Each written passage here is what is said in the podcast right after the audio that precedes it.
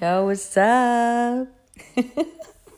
it's your girl DJ Nark. What's going on? Um, I want to take a second before we get into it to just say a big thank you uh, for all the love and all the support.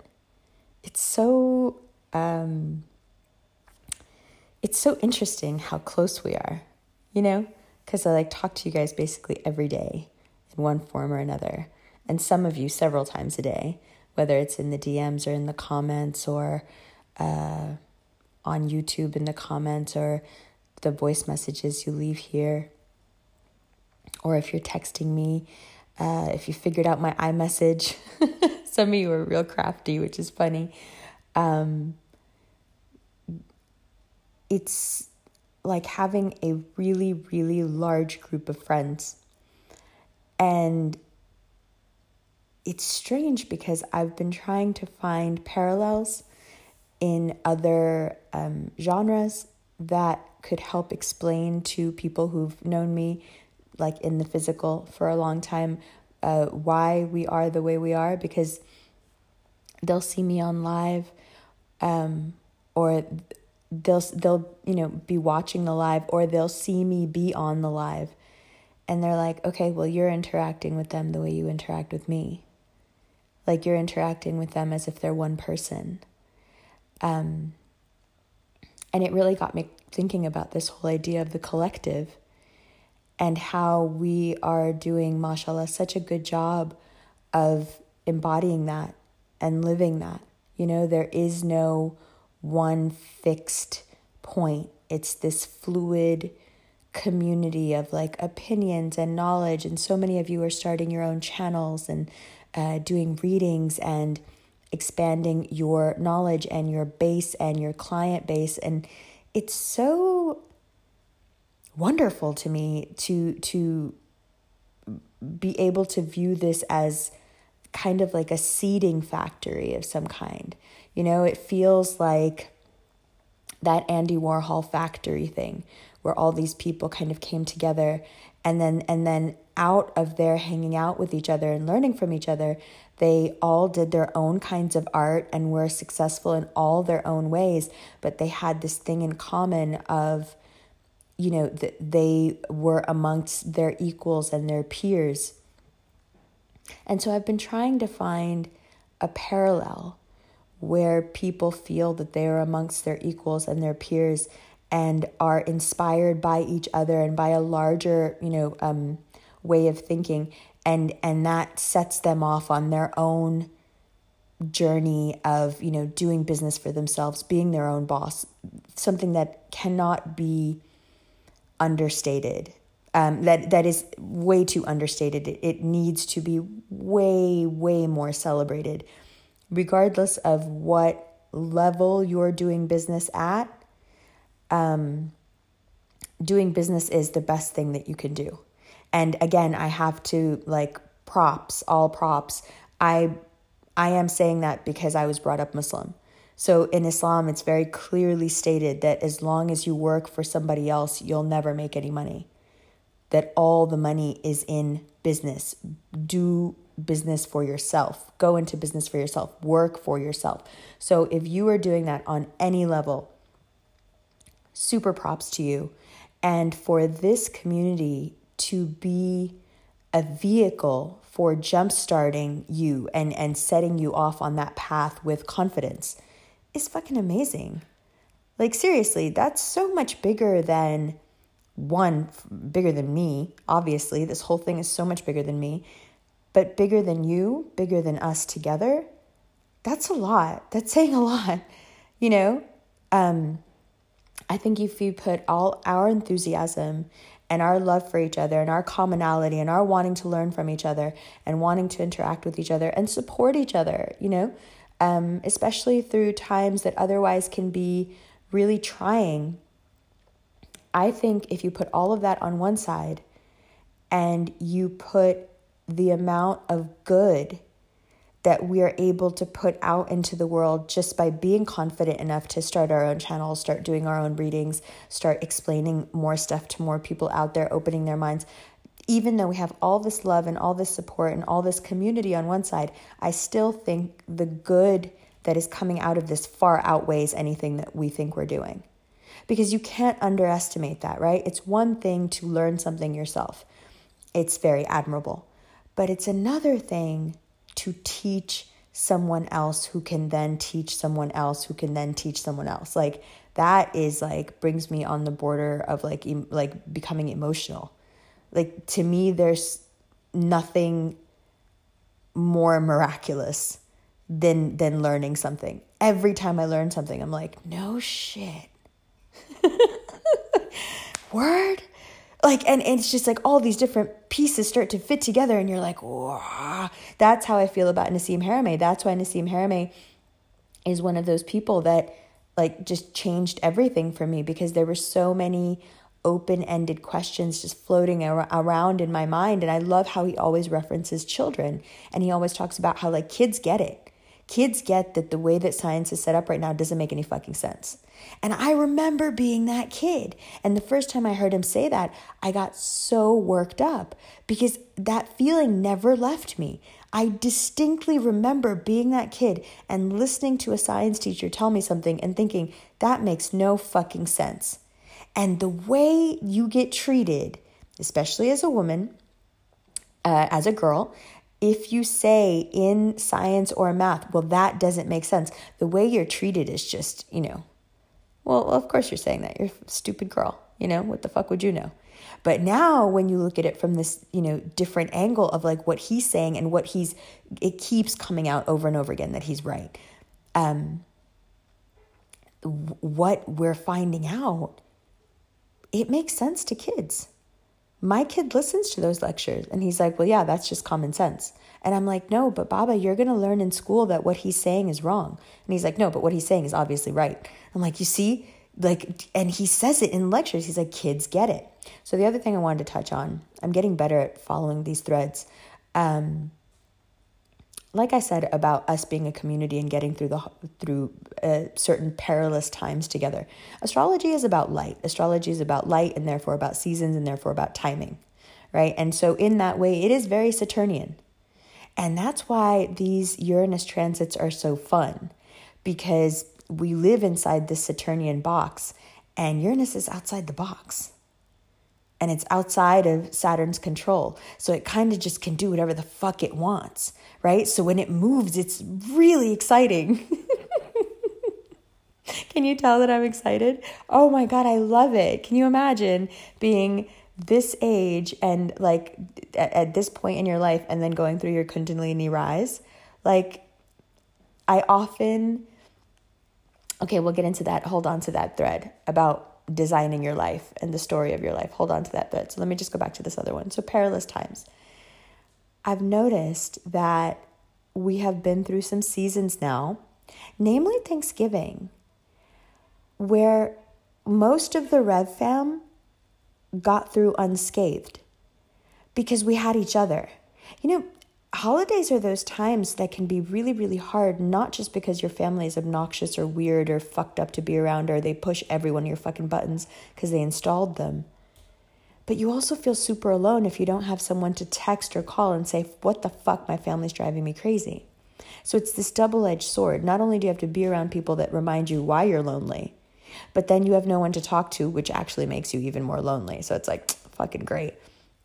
But what I've noticed is those of us who are active, those of us who are like super involved, those of us who are in the DMs, in the comments, in the emails, um, let's let's say uh, connected through doing your own channels and your own readings and looking at your own astrology for the day and following the posts on Instagram. Those of us who are like Rev fam, right? So I'd put that somewhere at like 14, 15,000 people. We we did fairly well in terms of getting through Thanksgiving without getting too depressed. Because I don't even celebrate Thanksgiving and I never have. And it can still be kind of depressing if everyone's getting together with a bunch of people and you have like no one to hang out with, right? See, since I started the channel, I've never felt that way. Like, not a single day, not when there were only like 200 people following that page and not now. Because it's not about the numbers, is what I mean. It's this sense of community that has to do with um, being able to check in.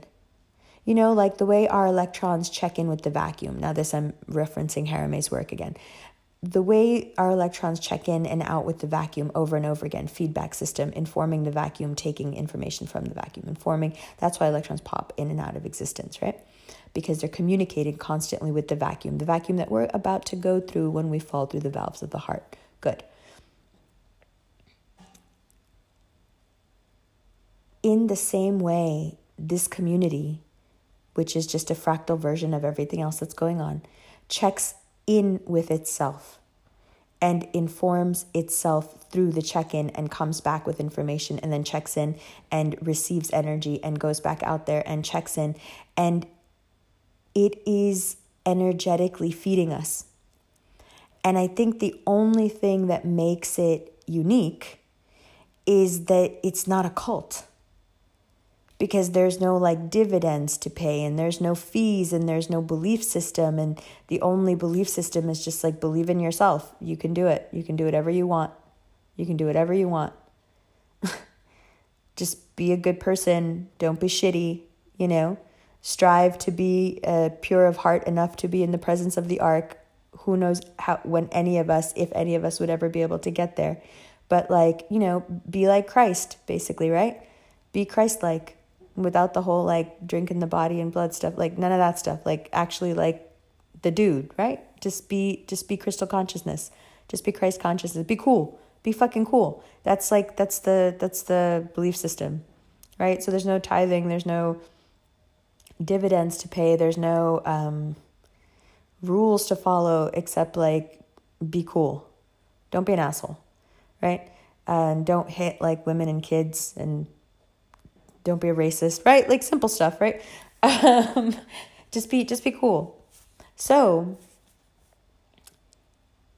it's unique and it's worth mentioning because the more and more people ask me now, uh, well, what do you think? You know, when you have to start dealing with like magazines and the press and stuff, you realize very quickly that they only have like four questions and it makes you wonder why they only choose people who've been through these like really fancy schools to work there because every one of the writers has the same four questions. And it's like, but didn't you go to Central Saint Martin?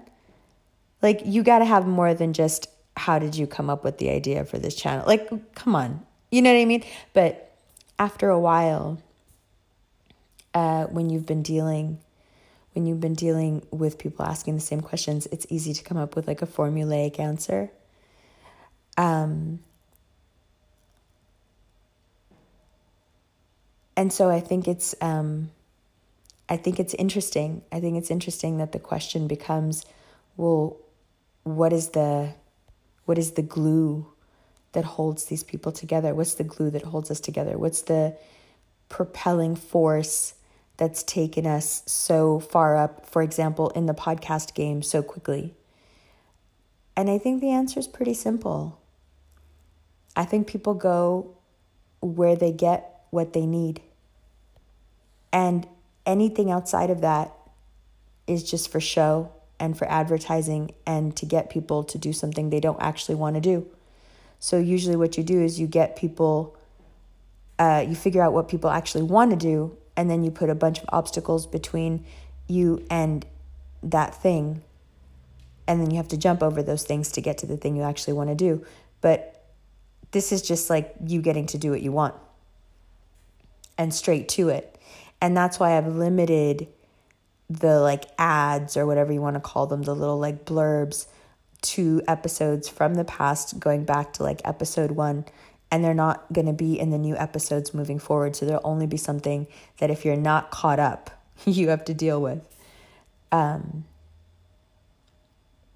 because it isn't about putting a bunch of stuff between us and what we need. And what we need is and what you're what you're getting that you like that makes you want to interact, that makes you want to share, that makes you want to go out and do this for yourself and share it with other people. The thing that you're getting, and this is the perfect segue to uh, designing your story and getting ready to leave. I'm back. the thing that you're getting is information just like what your electrons are giving out and receiving. So, what we get from each other is information. Now, because of the internet, there's a lot of information out there. But I think what the revolution has to offer each of us in its own way is curated information.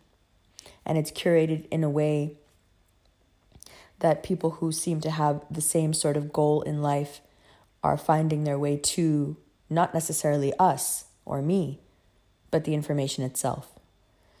And you may find that you're having a lot of synchronicity. So I'll talk about something on the podcast and you've already been reading about it, or then you start seeing it everywhere, or it starts to come up more and more in the media, or there's a couple things we've talked about like months ago that are now like super popular in these really big podcasts and there are people talking about it in all sorts of really super public forums. So um, you will notice over time, as many people who like know me personally have noticed throughout my life, throughout our lives together, uh, that I'll talk about something and then a couple of months later, it'll sort of blow up everywhere and everyone will be talking about it or everyone will want to know more about it. So, again, there's like this premonitory uh, thing that I think binds us all together as a group, which is that we have really good instincts and we can sense certain things coming. And so, certain thing, certain pieces of information really are, um, we're very curious about there's certain information we would really like to have. Now, how does this tie into designing your life and the trip we're about to take? Well, no, see, I didn't forget that thread. I'm getting better at this. Uh, it's not even about getting better, to be honest. I just, um, I think that under the right circumstances and with the right amount of attention, applied to a thing, uh, I could probably do most things pretty perfectly well. hey, I'm just, listen, I'm just being honest. Um, so, loose thread. Now, about designing your life. Before we head out, so fun. Designing your life, designing your life. So, I was thinking, you know, uh, the way fractal structure works, everything that is within that first fractal shape that you see when you go microscopic or if you expand outward, you're just going to see that same shape over and over and over and over and over again. What that tells you is that um, it's nothing that is possible within that shape is impossible. and that shape contains multitudes. And so um, everything is possible, is really what fractality proves, right? So when you look at design and structure and you look at nature as design and structure, and perhaps you can look at nature as technology, even. Follow me here. Um, and you look at how we like to design and structure novels, films, uh, now virtual reality, uh, the way we like to design buildings, roads, cities, plan communities, societies. Um, what you find is that we're doing like the ants in the ant colony we are doing the same thing as those above us and those below us. Right? Um, and so, just as we are very keen to read a good novel, you know? And and and let's go into what that means. What does that mean? A good novel. You know, I don't think any of us, uh, regardless of if we get along or if you like me or not. I don't think anyone who would be listening to this for any reason has ever picked up a book uh, that was full of really great things happening over and over and over again um, and read it all the way through and thought, wow, that was such a great experience.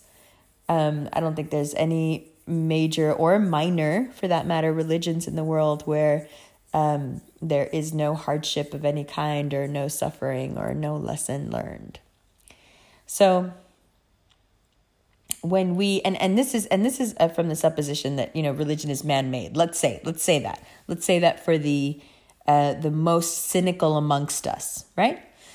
Um, we are incapable of creating stories that are filled with just positivity and being able to stay immersed in them. We are unable to suspend our disbelief.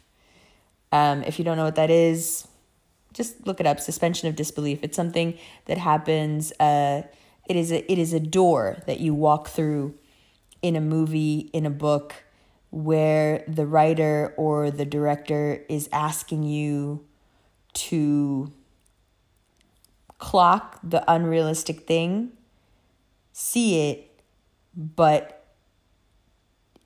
but do them a favor and go on this journey with them anyway and just put that to the side. So um it's and, and we do it willingly and but it's but it has to there's a lot of finesse to it.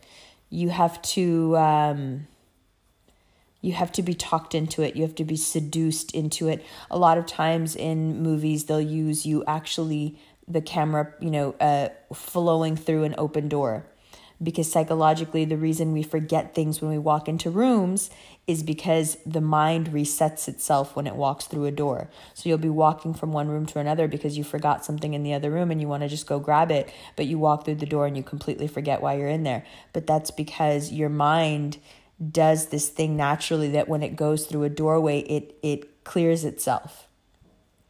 So you will find that certain places are intensely clearing uh, for example, uh, the Alhambra Mosque in Spain with all the arches, the red and white arches. Uh, the first time I went in there, so every time you go through an arch, um, and and the way it's set up, it's like designed to look like an in, in, infinity of arches.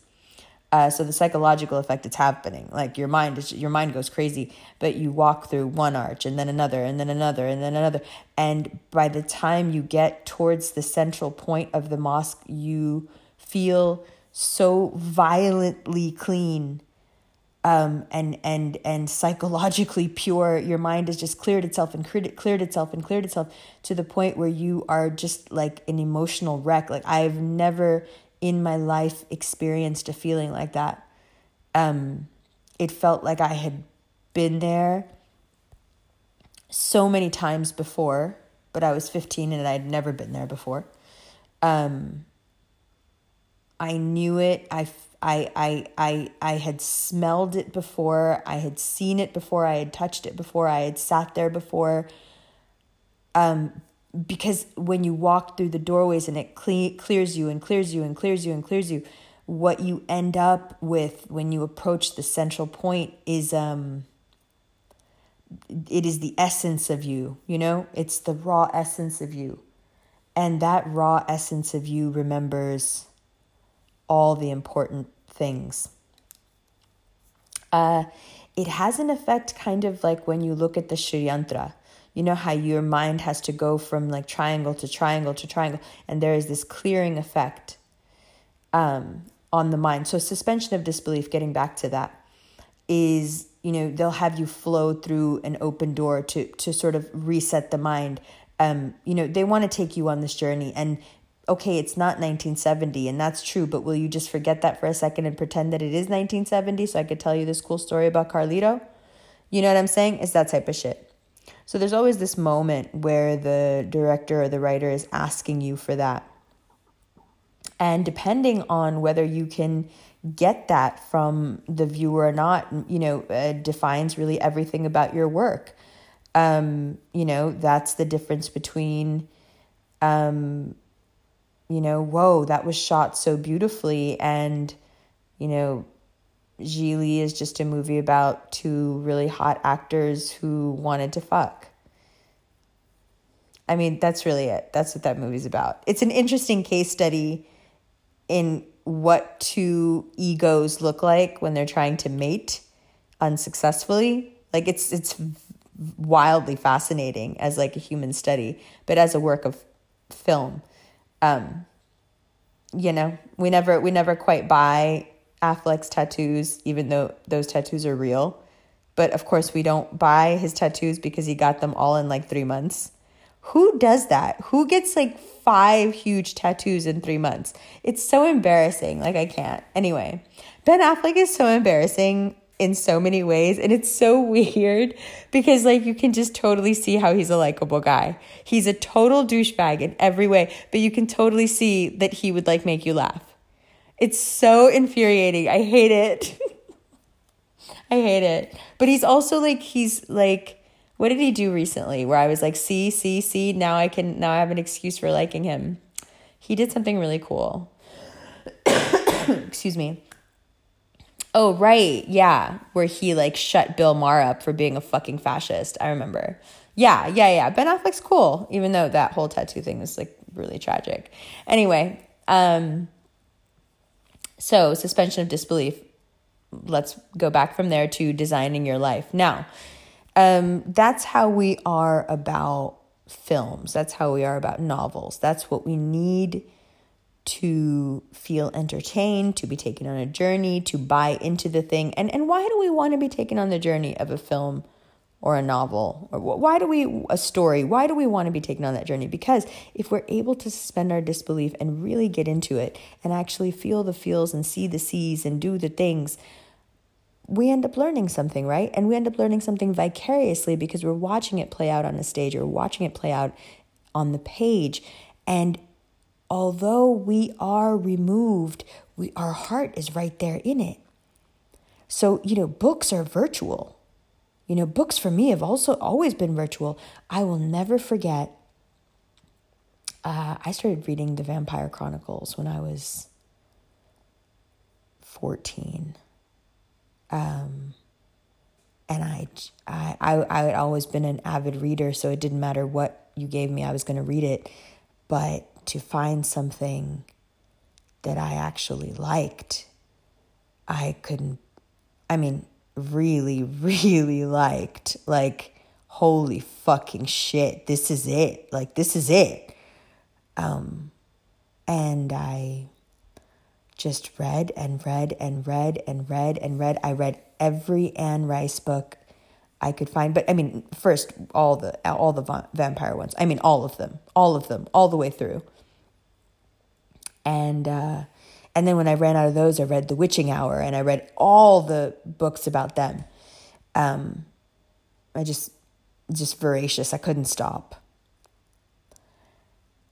So years and years later, as a full grown married adult, uh, go to the bookstore on the corner, which is like my spot, and the girl says, Hey, there's a new Vampire Chronicle. I'm like, Shut the fuck up. Where? What? Which one? What?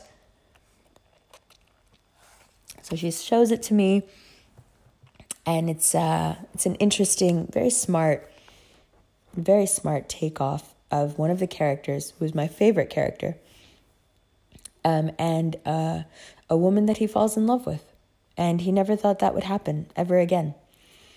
Um, and all through the Chronicles, he is alone. Um, and of course, I am referring to Louis. Uh, ah, oh, yes. My fave. of, I mean, listen, Lestat is Lestat. And um, to be fair, he's the one you'd he's the one you'd want. But Louis is just so it's just a human monster. So anyway, I could I mean, listen, we'll we'll be here for a thousand years if we start talking about that. But anyway, anyway, anyway. Oh my god, the love runs so deep. Which is I guess now why you'll understand what I'm about to say. So um, you know, that that whole that was way before the movie came out or anything, right? So like this is a long time ago, way before anyone even thought of making that shit into a movie. It was just this rando book, right? Uh, but it was like still really popular.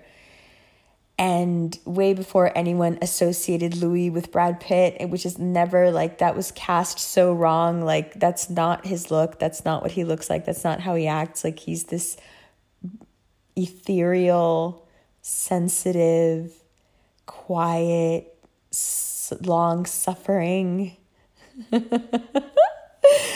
um, God, do I have a type or do I have a type? Jesus Christ.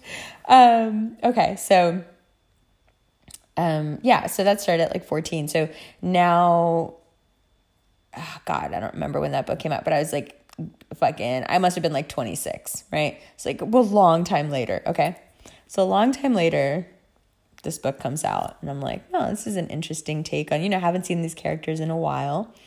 Uh, a bunch of the books went off on a tangent where Lestat went and met the devil and all this stuff happened. Fascinating stuff. Really good books. That's before Anne Rice went nuts and became like an evangelical Christian. Like she, this bitch pushed it all the way to the fucking limit, fell over the edge and like found her wings. I don't know what to tell you. Um, no judgment. Do what you got to do, bitch. Everybody just do what you got to do.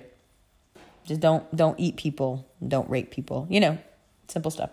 Um so here's this, you know, here's this fascinating look at like what happened to Lestat when he came back from meeting Memnoch. And um, he's been laying on this floor in this church for so long. Is he ever going to get up? And uh, if you've read the books, you're like, oh yeah, she actually does know. Yeah, I know, I know everything about these books. Um, so here's this guy, and uh,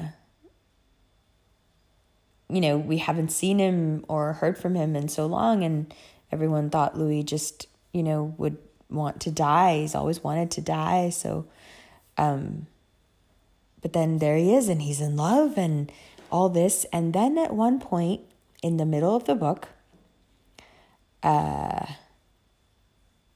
he uh wait why am i like why is this hard that's so dumb um, he lays down in, in an open coffin in the middle of a churchyard during, like, at noon and burns to ash. And I'm like 26, you know, like in the tub reading. And um, I just, you know, nodded my head. I read, I read, I read the paragraph. Uh, I nodded my head. I closed the book. I put it on the ground, on the floor, and um,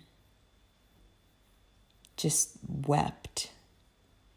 Oh my God! It was it was as if somebody had died. oh my God! I cried like I was I was crying I was like, no, not Louis. Like, what the fuck? What's the point of being invested in a character? Excuse me. oh my god, this cough is so horrible. I hate it so much. What's the point of being invested in a character? Like the only reason you'd get that invested is like he's a vampire. He's never to die. And like then you kill him? Like what are you doing? Um spoiler, he's not dead like five pages later, he's awake again because the woman, this like badass Caribbean like voodoo witch um, that he's in love with, is like, fuck no, you're not doing that. And she's already a vampire because she got somebody else to make her one. I think that's how it goes. Or like he killed himself because he made her a vamp. He was like all racked with guilt. You know, it's Louis. He's always like racked with guilt about something. Anyway, so characters can be so real. Back to the thread, people. Characters can be so real. And you can get so invested in them that, you know, a book, just words on a page, can make you feel like somebody's died. Now, why is Louis so compelling? And what's my point? Well, he's compelling because his his you would think, you know, gorgeous to look at, all the money in the world, will live forever uh, can love who he wants, has this fantastic monster of a thing that's obsessed with him and in love with him. Um, make, can make ma- a mate for himself if he wants. why what what's interesting about that? He can have everything and anything. What's interesting? Well nothing. Nothing's interesting about that. And that's why lestat is always getting in so much trouble because his own life is so um you know he does whatever he wants and he gets away with it. And it's just not very interesting. Yeah. But louis is interesting because even though he has access to all the same things and all the same powers and all the same wealth and youth and beauty and you know physical strength uh, supernatural strength he's still suffering. He's not happy at all he feels that he's a monster and he's racked with the guilt of it and uh, isolates himself into a place of extreme loneliness, as if to somehow punish himself for everything that he has that maybe he didn't even want. Whoa, talk about creating depth out of nothing.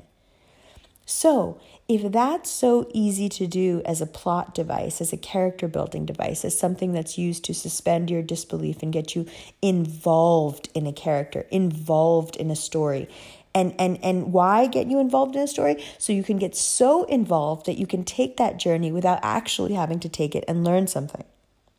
Have a cathartic experience. For those stories to work, to get you that catharsis, what do they have to be? Well, they have to be filled with obstacles. They have to be filled with things you bump off of that give you defining lines to tell you who you are and what you are and how far you're willing to go. A lot of people get uncomfortable when I talk about um, the fact that I have been physically violent or I can be physically violent if I put in the wrong situation. Um, or, you know, in my in my mind, the right situation. Um, and I think and I think that that's because it makes people uncomfortable.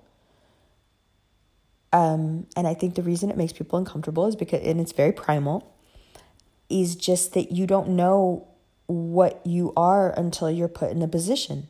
So, a lot of times when you meet people who are um, quick tempered or violent, what you're picking up on without necessarily picking up on is that this person has had their limits tested. Something has happened to this person that has made them tap into a part of themselves where they know where their lines and their limits are. And a lot of us have no lines and no limits, but we'll never know it because we've never been pushed, we've never been tested. You see how this is all tying together? It is when we are pushed and when we are tested and this involuntary thing comes out from within us that we realize where our real identity borders are. So it's a lot like laughter. Laughter is involuntary. Uh, you can't help what you think is funny. You can't help what you laugh at. And it tells you a lot about yourself, the things that you laugh at.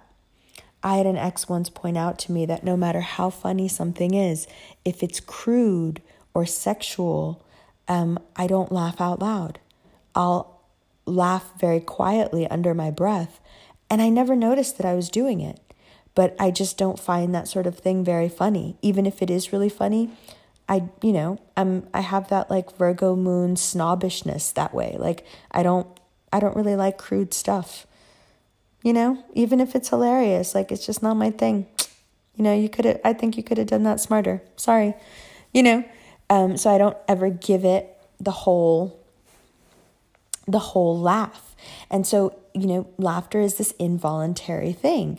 It shows you where your lines are. It shows you uh, what you think is funny, what you don't think is funny, what you think is too much uh, what you think is shocking. You know, there's this one certain kind of laugh that you have when something is just not even funny, it's just really shocking. There's another kind of laugh, it's a belly laugh where something is just ridiculously funny and you don't even realize why, but it's tapping into something that you are. Um, in the same way, violence is one of those things that until you're put in a situation where uh, you can get physically hurt you don't really know what your reaction is going to be. You can you can think you're going to know, you can train for what you hope will never happen, but you don't know on that meter, that primal meter, you don't know what your number is until something, until you're put in a situation and you react involuntarily. Um, so I think a lot of times what makes people uncomfortable when you're okay with that about yourself or when you're open with certain things about yourself is that people want you to be more apologetic. Well, I can't be apologetic about it. It's part of who I am. You know, if your environment defines you, it's a part of who I am. Now, let's tie this together. How does this all make sense? Fractal, getting back to the fractal thing. This thing is designed. We design our things like this thing is designed. We write our stories like our stories are written.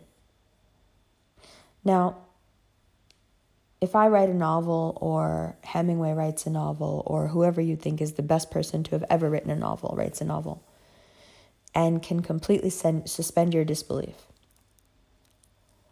how good of a novelist would someone have to be to get you to think that the life you're living right now is real?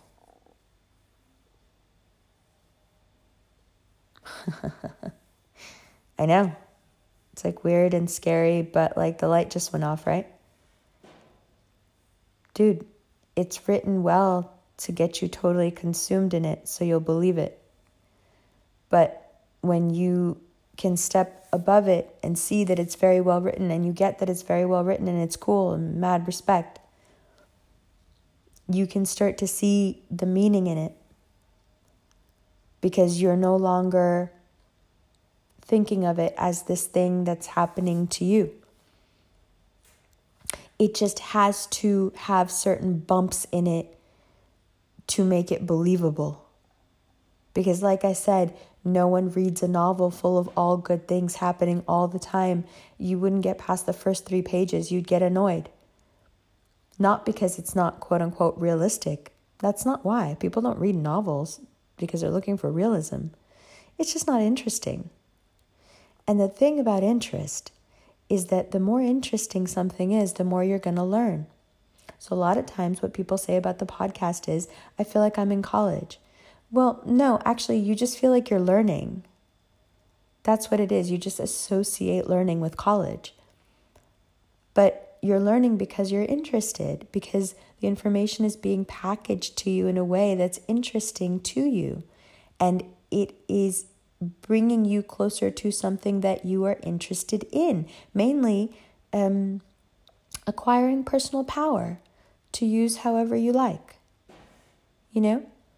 I think I think if there is any glue that holds us together, it is that, like I said, information. Information that will lead to a cultivation of even more personal power, chi, prana, whatever, whatever you want to call it. So this particular novel that is your life has been written extremely well because it's designed to suspend your disbelief. It's designed to get you to forget that you are this drop of divinity that knows all things and is all things and has always been and always will be and is just taking a short break to put on a VR suit and, you know, go hang out a little bit the, the, the illusion has to be complete and compelling in every way to keep your attention because that's the only way you'll get to take the ride and that's the only way you're going to learn whatever lesson package you signed up for. You know, so like someone like me, if you're showing me the vacation deals and I have to gamble with my soul to come down here to play this game, first of all, sure, I'm all in. But like, I don't want the like and then all the good things happen package. Like, what the fuck am I going to learn from that? What's the point of like taking such a really risky gamble, you know, with the eternal part of yourself, uh, to to come and learn nothing and just to like skip around in the fields? I mean, again, there are people who do that, and good for them, you know. It's just not my nature. So of course, when I'm looking at these different deals and these different packages, um, I'm the one who's like, no, but what will I learn the most from? Oh, well, you'll learn the most from, you know, this star-crossed Romeo and Juliet. Oh, okay. Yeah, sure. That sounds fucking fascinating. Give me that one. I definitely won't won't wake up from that one. You see? So, anything that you're encountering right now or have encountered has been to cement you more and more into thinking that this is the reality. And why is it in the best interest of this construct to keep you as locked into this reality as possible? Well, because you signed up for a lesson and you got to stay in the school to learn the lesson. Now, the cool thing is that this is kind of like taking an AP class and doing the meditations. And what we're about to do is kind of like getting your college credits while you're still in high school. You do a bunch of extra credit, and the construct notes this that you are, in fact, ahead of your lesson curve and, it, and adjusts accordingly. Right? Excuse me. So here you are, now learning a higher version of perhaps the same lesson. I'm just drinking out of a juice box, excuse me. You have to excuse the juice box and the coughing and everything. I live with a child, you know. Um, speaking of which, he's a, he's 11 and he's going to be taller than me soon and when I stand up real straight, I'm about five seven. Um, and I don't have the heart to tell him that I, we can't we can't be sleeping in the same bed. Um, so what I do is I just let him fall asleep and then I get up and go in the other room.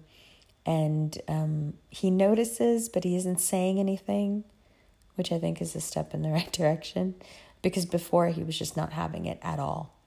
But I haven't slept in a bed alone since he was born.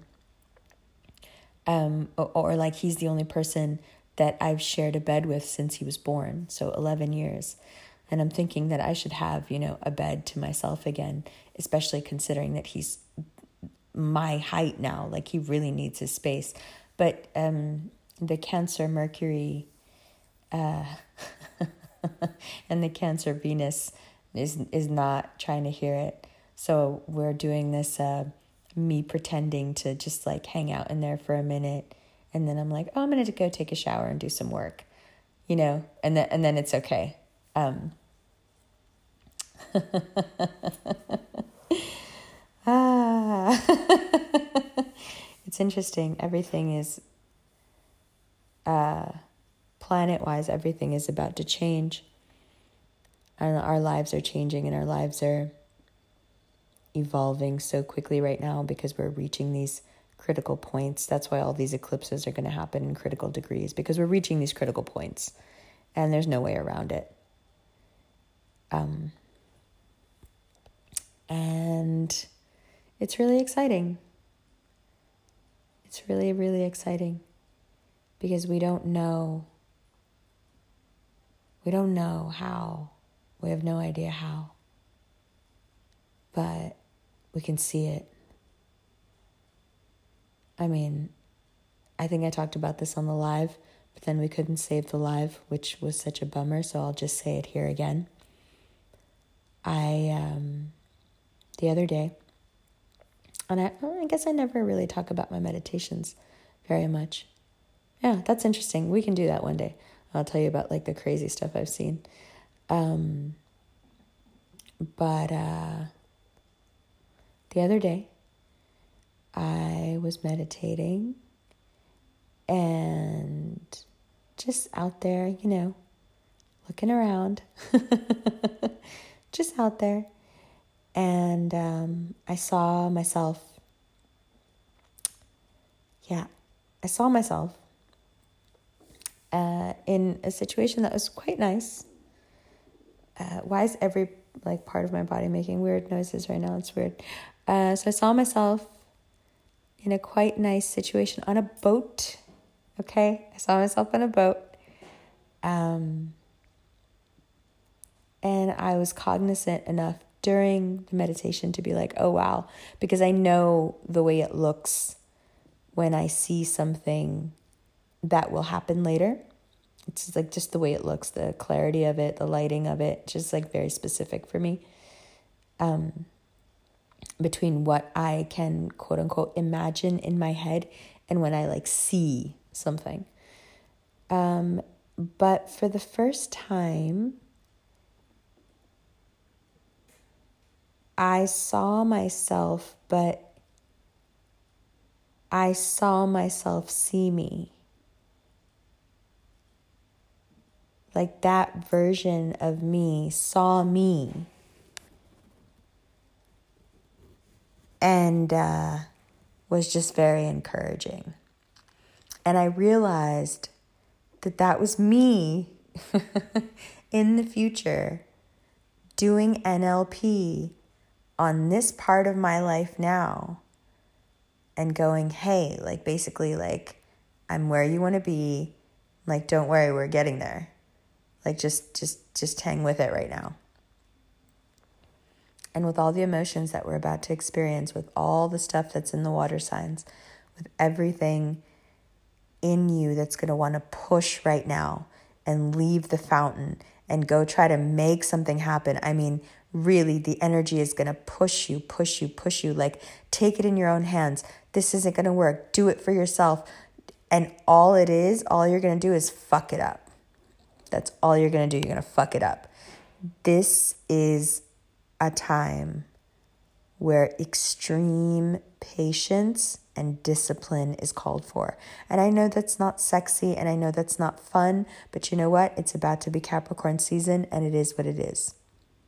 And I actually think that discipline is very sexy, but that's just me. Like, I like rules, you know? I do. Because, like, if there's no rules, there's nothing for me to break. And, like, how am I supposed to have any fun if I can't at least pretend to break the rules? Like, you know, like with uh, with like everybody else, I would just like break the rules and it's like fun and like I don't really care. But like if I am in love, you know, I can pretend to break the rules a little just to like, you know, like I need to know where the lines are so I can like jump over them a little or like push them a little here and there. Come on. You need rules. Um so this is a time to be very disciplined with yourself. And even though you want to push, even though you want to go out there and do, even though you want to reach out, even though you want to, you know, uh, basically not wait, you have to wait.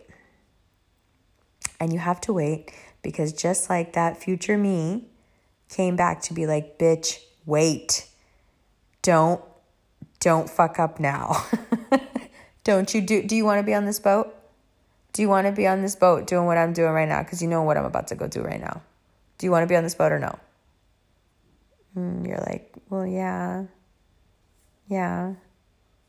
But yeah, I do. So then, bitch, be cool. Like, just relax.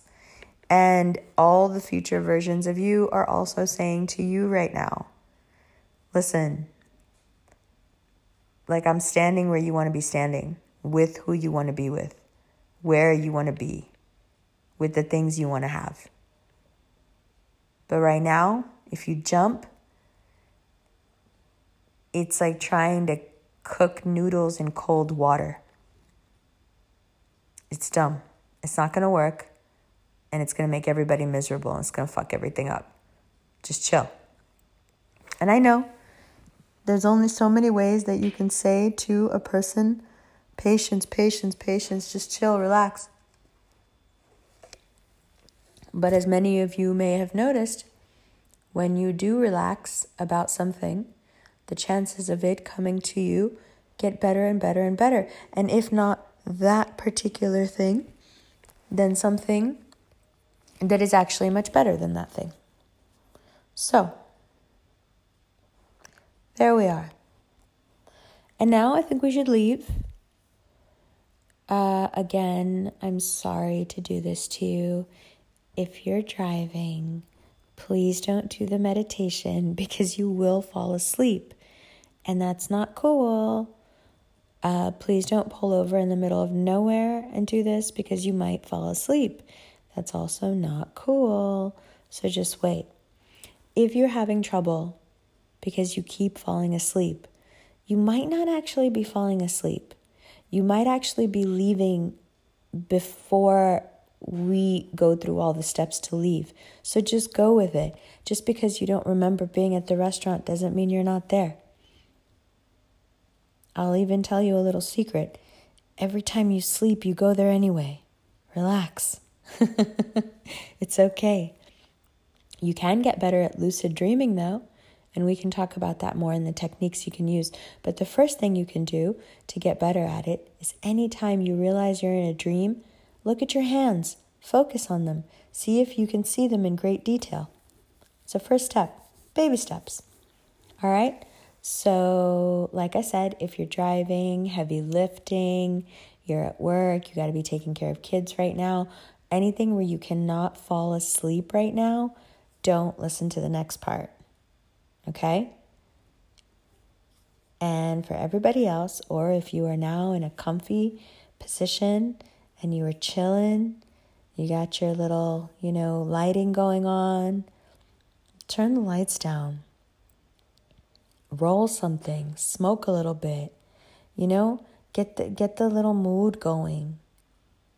And once you're settled, turn on the next segment. And let's get out of here, man. Let's go eat. I love you. I'll be right back.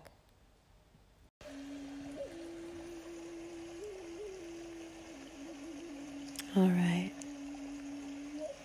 The first thing we want to do is become very familiar with the sensation that is our skin. That which is keeping you in and keeps everything else out. Identify now with the feeling of being your skin. Feel the expanse of it as it stretches across your body, protecting you. And with the knowledge that the only way out is in, let us fall beneath the skin. Find the sensation of your capillaries. Breathe deeply as you feel and see these tiny microscopic tubes running right under your skin. Feel the blood rushing through them, identify as the blood. Breathe deeply and fall now beneath the capillaries and to the nerves. If you have trouble identifying where the nerves are, pay attention to the bottom of your feet and to the palms of your hands. Feel the electricity there. It's always there. Now you can feel it, you can recognize it. But it's always there. Breathe through this tingling of the nerves and let it spread through your body. Starting from the bottoms of your feet and the palms of your hands, let it creep up your arms and up your legs. Breathe through this electric current.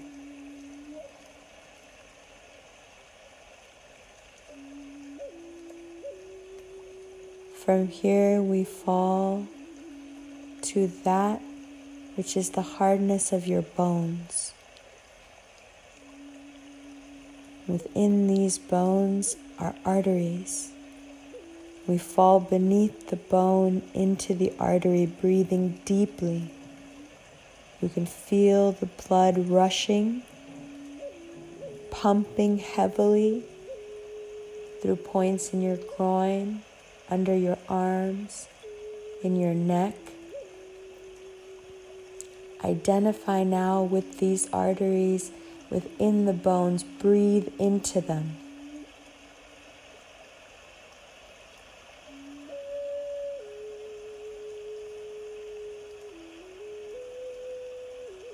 Taking a deep breath, pushing the air into the arteries. You feel your bones being rejuvenated, your teeth, your skull, your joints. Breathe deeply into the arteries.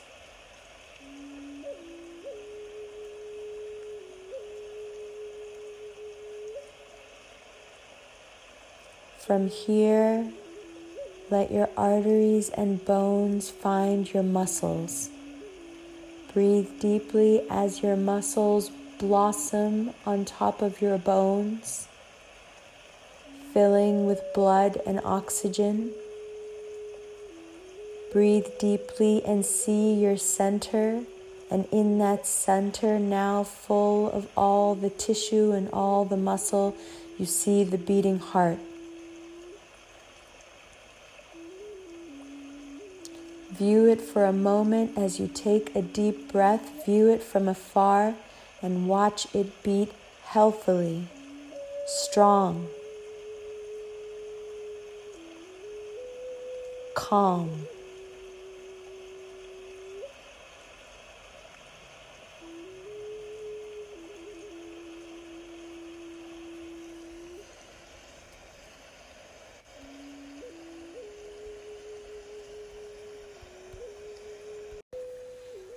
As you view the heart, bring yourself closer and closer. And as you breathe through your arteries and through your muscles, find the breath leading into the heart. As you breathe deeply, you feel the blood rushing and pumping, and you find yourself floating into the heart and as you see it beat, there between the valves, you see a space. Breathing deeply, we fall into that space behind the heart. Here, in this darkness, there is safety. And out of this, we walk onto the threshold and walkway of the best restaurant in the universe. Welcome. They'll take your coats at the door. We're here now, nothing to worry about. Come on in. And as you walk in, you notice that there are a lot of people that are already here and they've already got their food. And that's dope. We're a little bit late, but that's okay. I like being a little bit late. Keeps things interesting. And there, if you see now in the center, there's our table, just as I promised. And all eyes are on you. So come, let's have a seat, let's have a drink, let's have a chat. Someone was saying the other day that when we got here at dinner, we should talk about how we're going to pay for our meal. And if this place ever runs out of food, and can you ask for just about anything? And hey, am I going to wake up one day and be scared again that I won't get the things that I want? Will the high of being at the restaurant, the best restaurant in the whole entire universe, ever wear off? Well, I'm glad you asked. And I'm glad we're finally in a place where we can talk about it and it'll make sense. First of all, have a drink. And maybe if you want, have a smoke.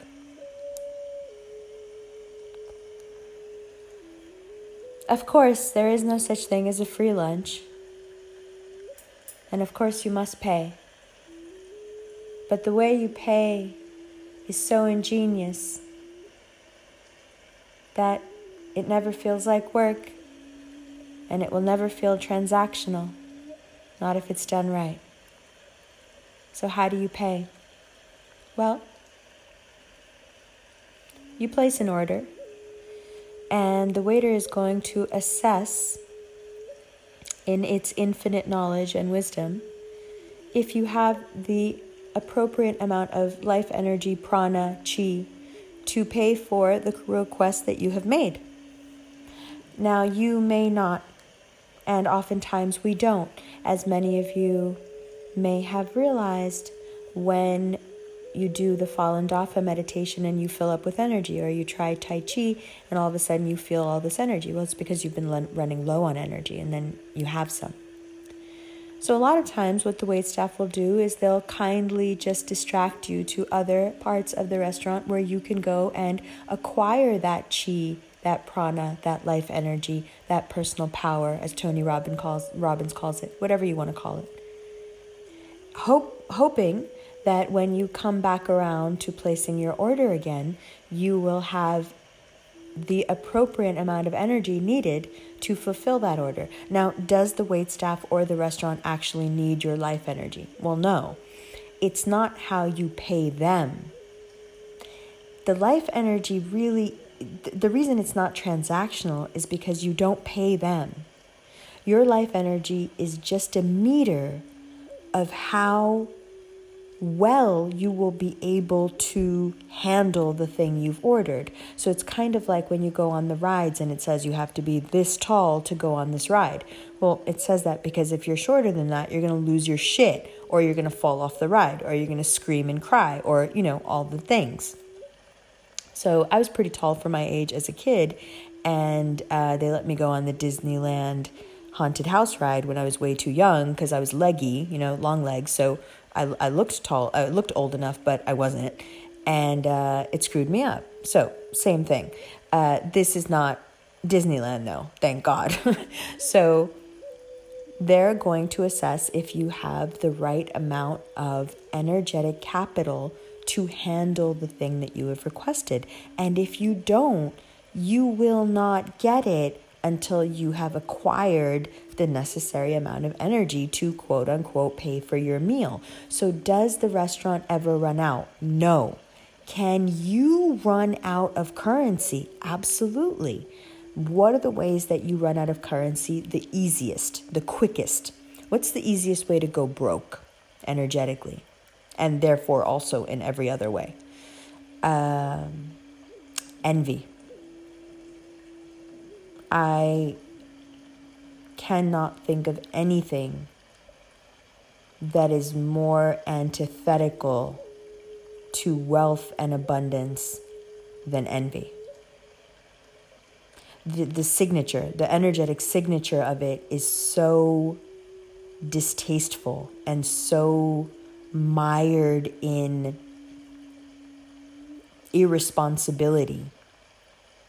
Uh, that it that it is a magnet for every other misery and therefore uh, any abundance or happiness runs away from it because it's it's a pit uh, of just never ending suffering. And it starts with envy. It starts with looking at another person and wishing that you had what they have or were what they are uh, it robs you of your life energy and then you walk in and you ask for you know can i have a life like that?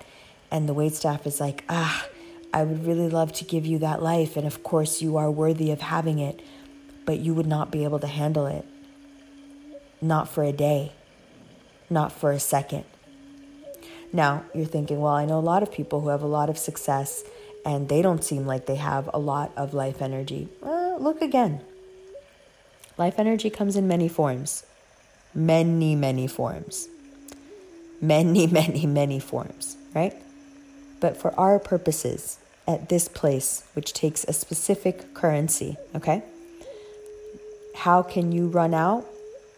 Envy, um, Another way is not caring uh, and not just about people or people you know, but about things, uh, about principles. Uh, apathy. Apathy is another. Envy, apathy. I think the thing that robs you the most, though, is guilt and fear and shame. And I think they're actually all the same thing. It's interesting to me that those things are packaged off that way because they all, in my mind at least, they all sound exactly the same. Uh, they all have to do with being somehow apologetic for something and and then that apology takes on different faces you can either feel guilty or you can be ashamed of it or you can be afraid because of it and it takes everything you have to keep that particular energetic signature construct running. It takes every last ounce of energy you have to keep something that heavy running. When you meet someone who works off of a guilt, shame, fear paradigm, um, they're usually very compelling because they're like a black hole that you fall into because their suffering and their self hate is never ending. And you can, as someone who is not that, you can over you can romanticize that and you can see it as this like uh unwinnable uh, challenge you know that you really must take on because because this person deserves to be saved or whatever you have in your head, right? Uh, that guilt and, and and people who are guilt, fear, shame based are also ironically enough very good in bed because they have this um, they associate anything that brings them pleasure with guilt and fear and shame. And so it makes them a little bit off and a bit masochistic or, or sadistic or both. Um, and, and that can sometimes be the kick that a healthy person wants in their sexuality because, again, a healthy person's sexuality can be um, oftentimes pretty routine or boring, right? So, well, I mean, like relatively as boring as sex can be, I guess, but you see what I mean. So guilt, fear and shame will rob you of your life energy, but it will it will it will leave you just enough to keep itself running like a good parasite. Um, but it will pull other people like a magnet into itself and it will rob them of everything because they're not the host. So like that they can just be drained all the way through, right? Those are the things that will rob you of your ability to pay for your meal. Is it still a hospitable place? Absolutely. Think of the best restaurant in the universe as an um, Afghani wedding. Anyone who comes, or a Punjabi wedding, anyone who comes will be fed for sure. No doubt about it. None whatsoever.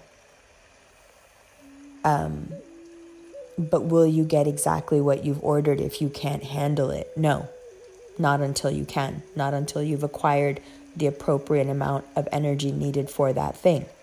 So, how can you build your currency? How can you become wealthy in this place where we are now? Well, first of all, you can hang out here more and more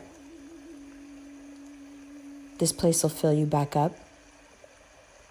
You can go to other places like this where your ancestors are. You can hang out with them. They'll fill you back up. You can hang out with the wait staff and help them out here or when we wake up. That'll definitely do it. and probably more than anything else. Every time you think something, or say something, or do something, that goes against your heart, you stop yourself. You fix it. You apologize. You learn. You share. You help. You become one of many lights in this total darkness.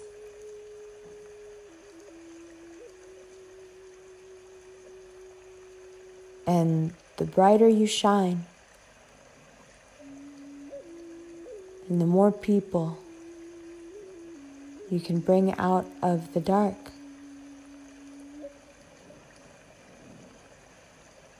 The more currency you have to work with.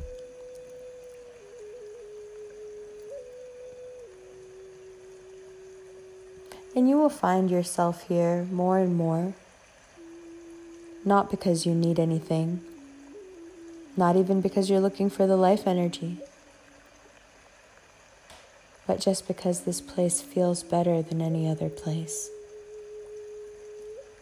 So, does it run out? Will it ever not feel this good? What is this place after all? Come on, tell us. But you've been here forever. How could you not know? Don't you remember? Don't you remember?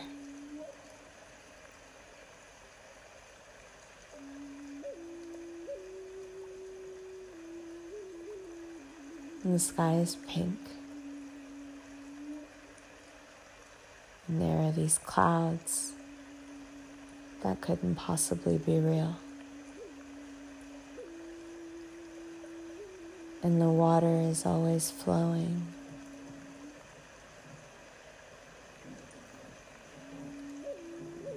And every moment you have that feeling, like when you're first falling in love, or when the roller coaster drops, and you're weightless.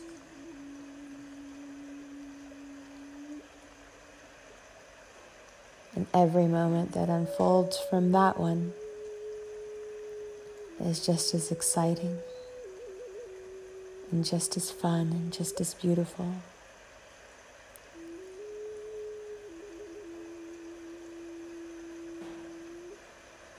And you know this place because we come back here over and over again. Sure, we're having a drink now. maybe have a smoke, maybe have a meal, and we'll go home again. But then, you know, one day we'll come and we'll stay for a little bit. Maybe help redesign the place a little before we head out again. But let me show you around. Because it's not just eating, you know. How about we take these drinks while we're waiting on our food and we go out back and we smoke a blunt? There's a pool back there. It's pretty nice. And as we walk out,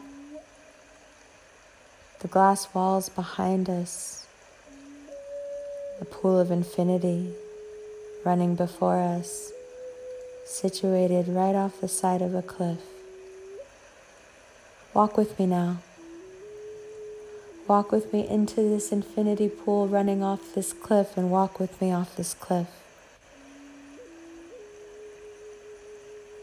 Float here like the fools we are and look around. Look off to your left. Do you see that tree? the really big one. Don't eat anything off it. Look over to your right. See that other one with the sapphires all over it and the rainbows?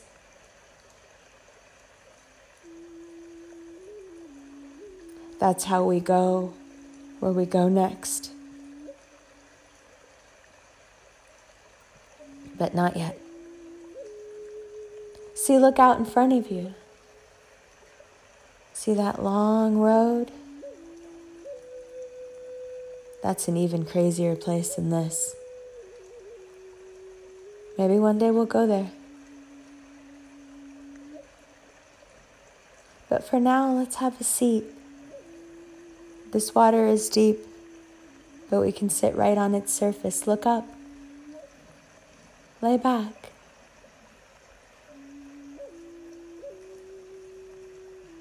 Even in a black hole, there are stars. Do you hear that water running? Do you hear your ancestors playing for you?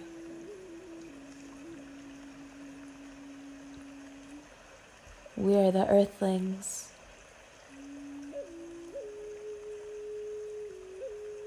And for some reason, out of all these different worlds and all these different places and spaces, we can feel And everything on our planet can feel, our earth can feel. It's alive and it's aware. And it makes us the center of the fucking universe. So we're pretty hot shit at this place, you know? The earthlings walk in and everyone notices because no one understands what happened to us. Why are we the way we are? How can we feel things into being real? And why were we made in the fractal image? Why were we given so much power? so much purity, so much innocence, so much love. We are the favorite child of the universe, and everyone knows it.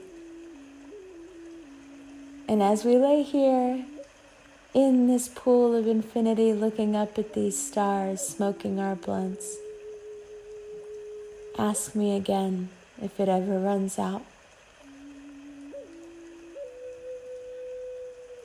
and make me tell you again how many millions of times you've asked me that, and how many times I've laughed at you.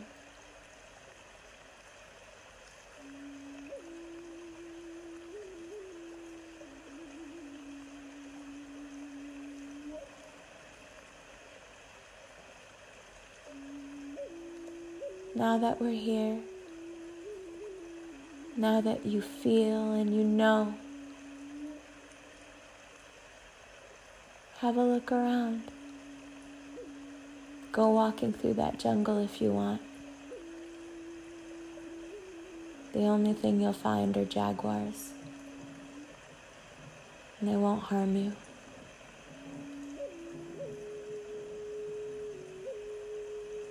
The rain is constant, get used to it.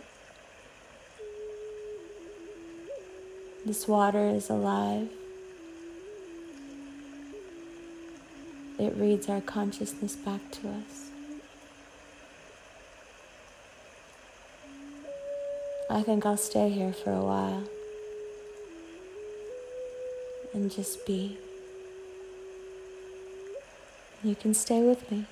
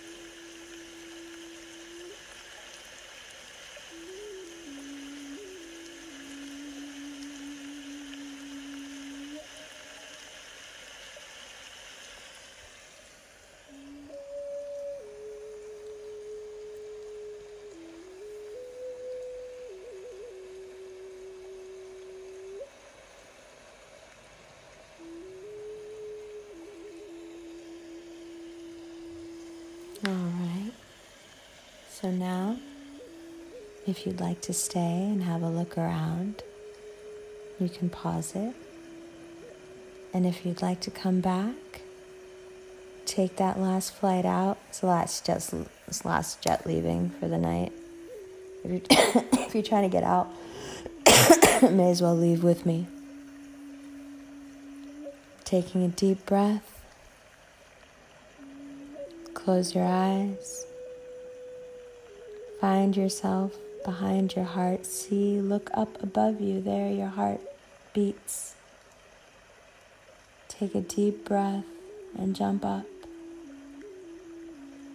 Through the space between the valves, past the muscles beating, out into the muscles of your body, attached to your bones, breathing through the arteries running through the bones, and out into the nerves the nerves electrified from your head to your feet, breathing through the electric pins and needles.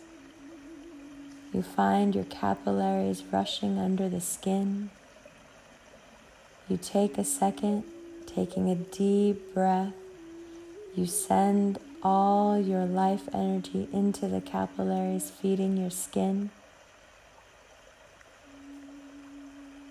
Take another deep breath and find the barriers of your skin, identifying what is you and what is not you.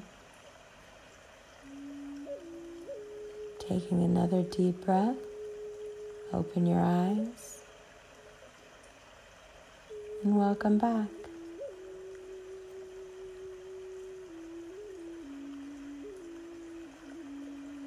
Like I said, it's real. And it's the only way out. But now you know how to get there. And you know what's there when you get there.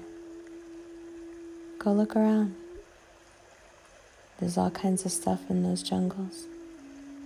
Lots of life energy to be had, too. And remember, no matter how much you walk in with in your wallet, you're still going to get fed. Just depends on if you're gluten intolerant, you know? Gotta have what you need to order the thing you want. In the meantime, explore, have fun. I love you. It's your girl, DJ Nark.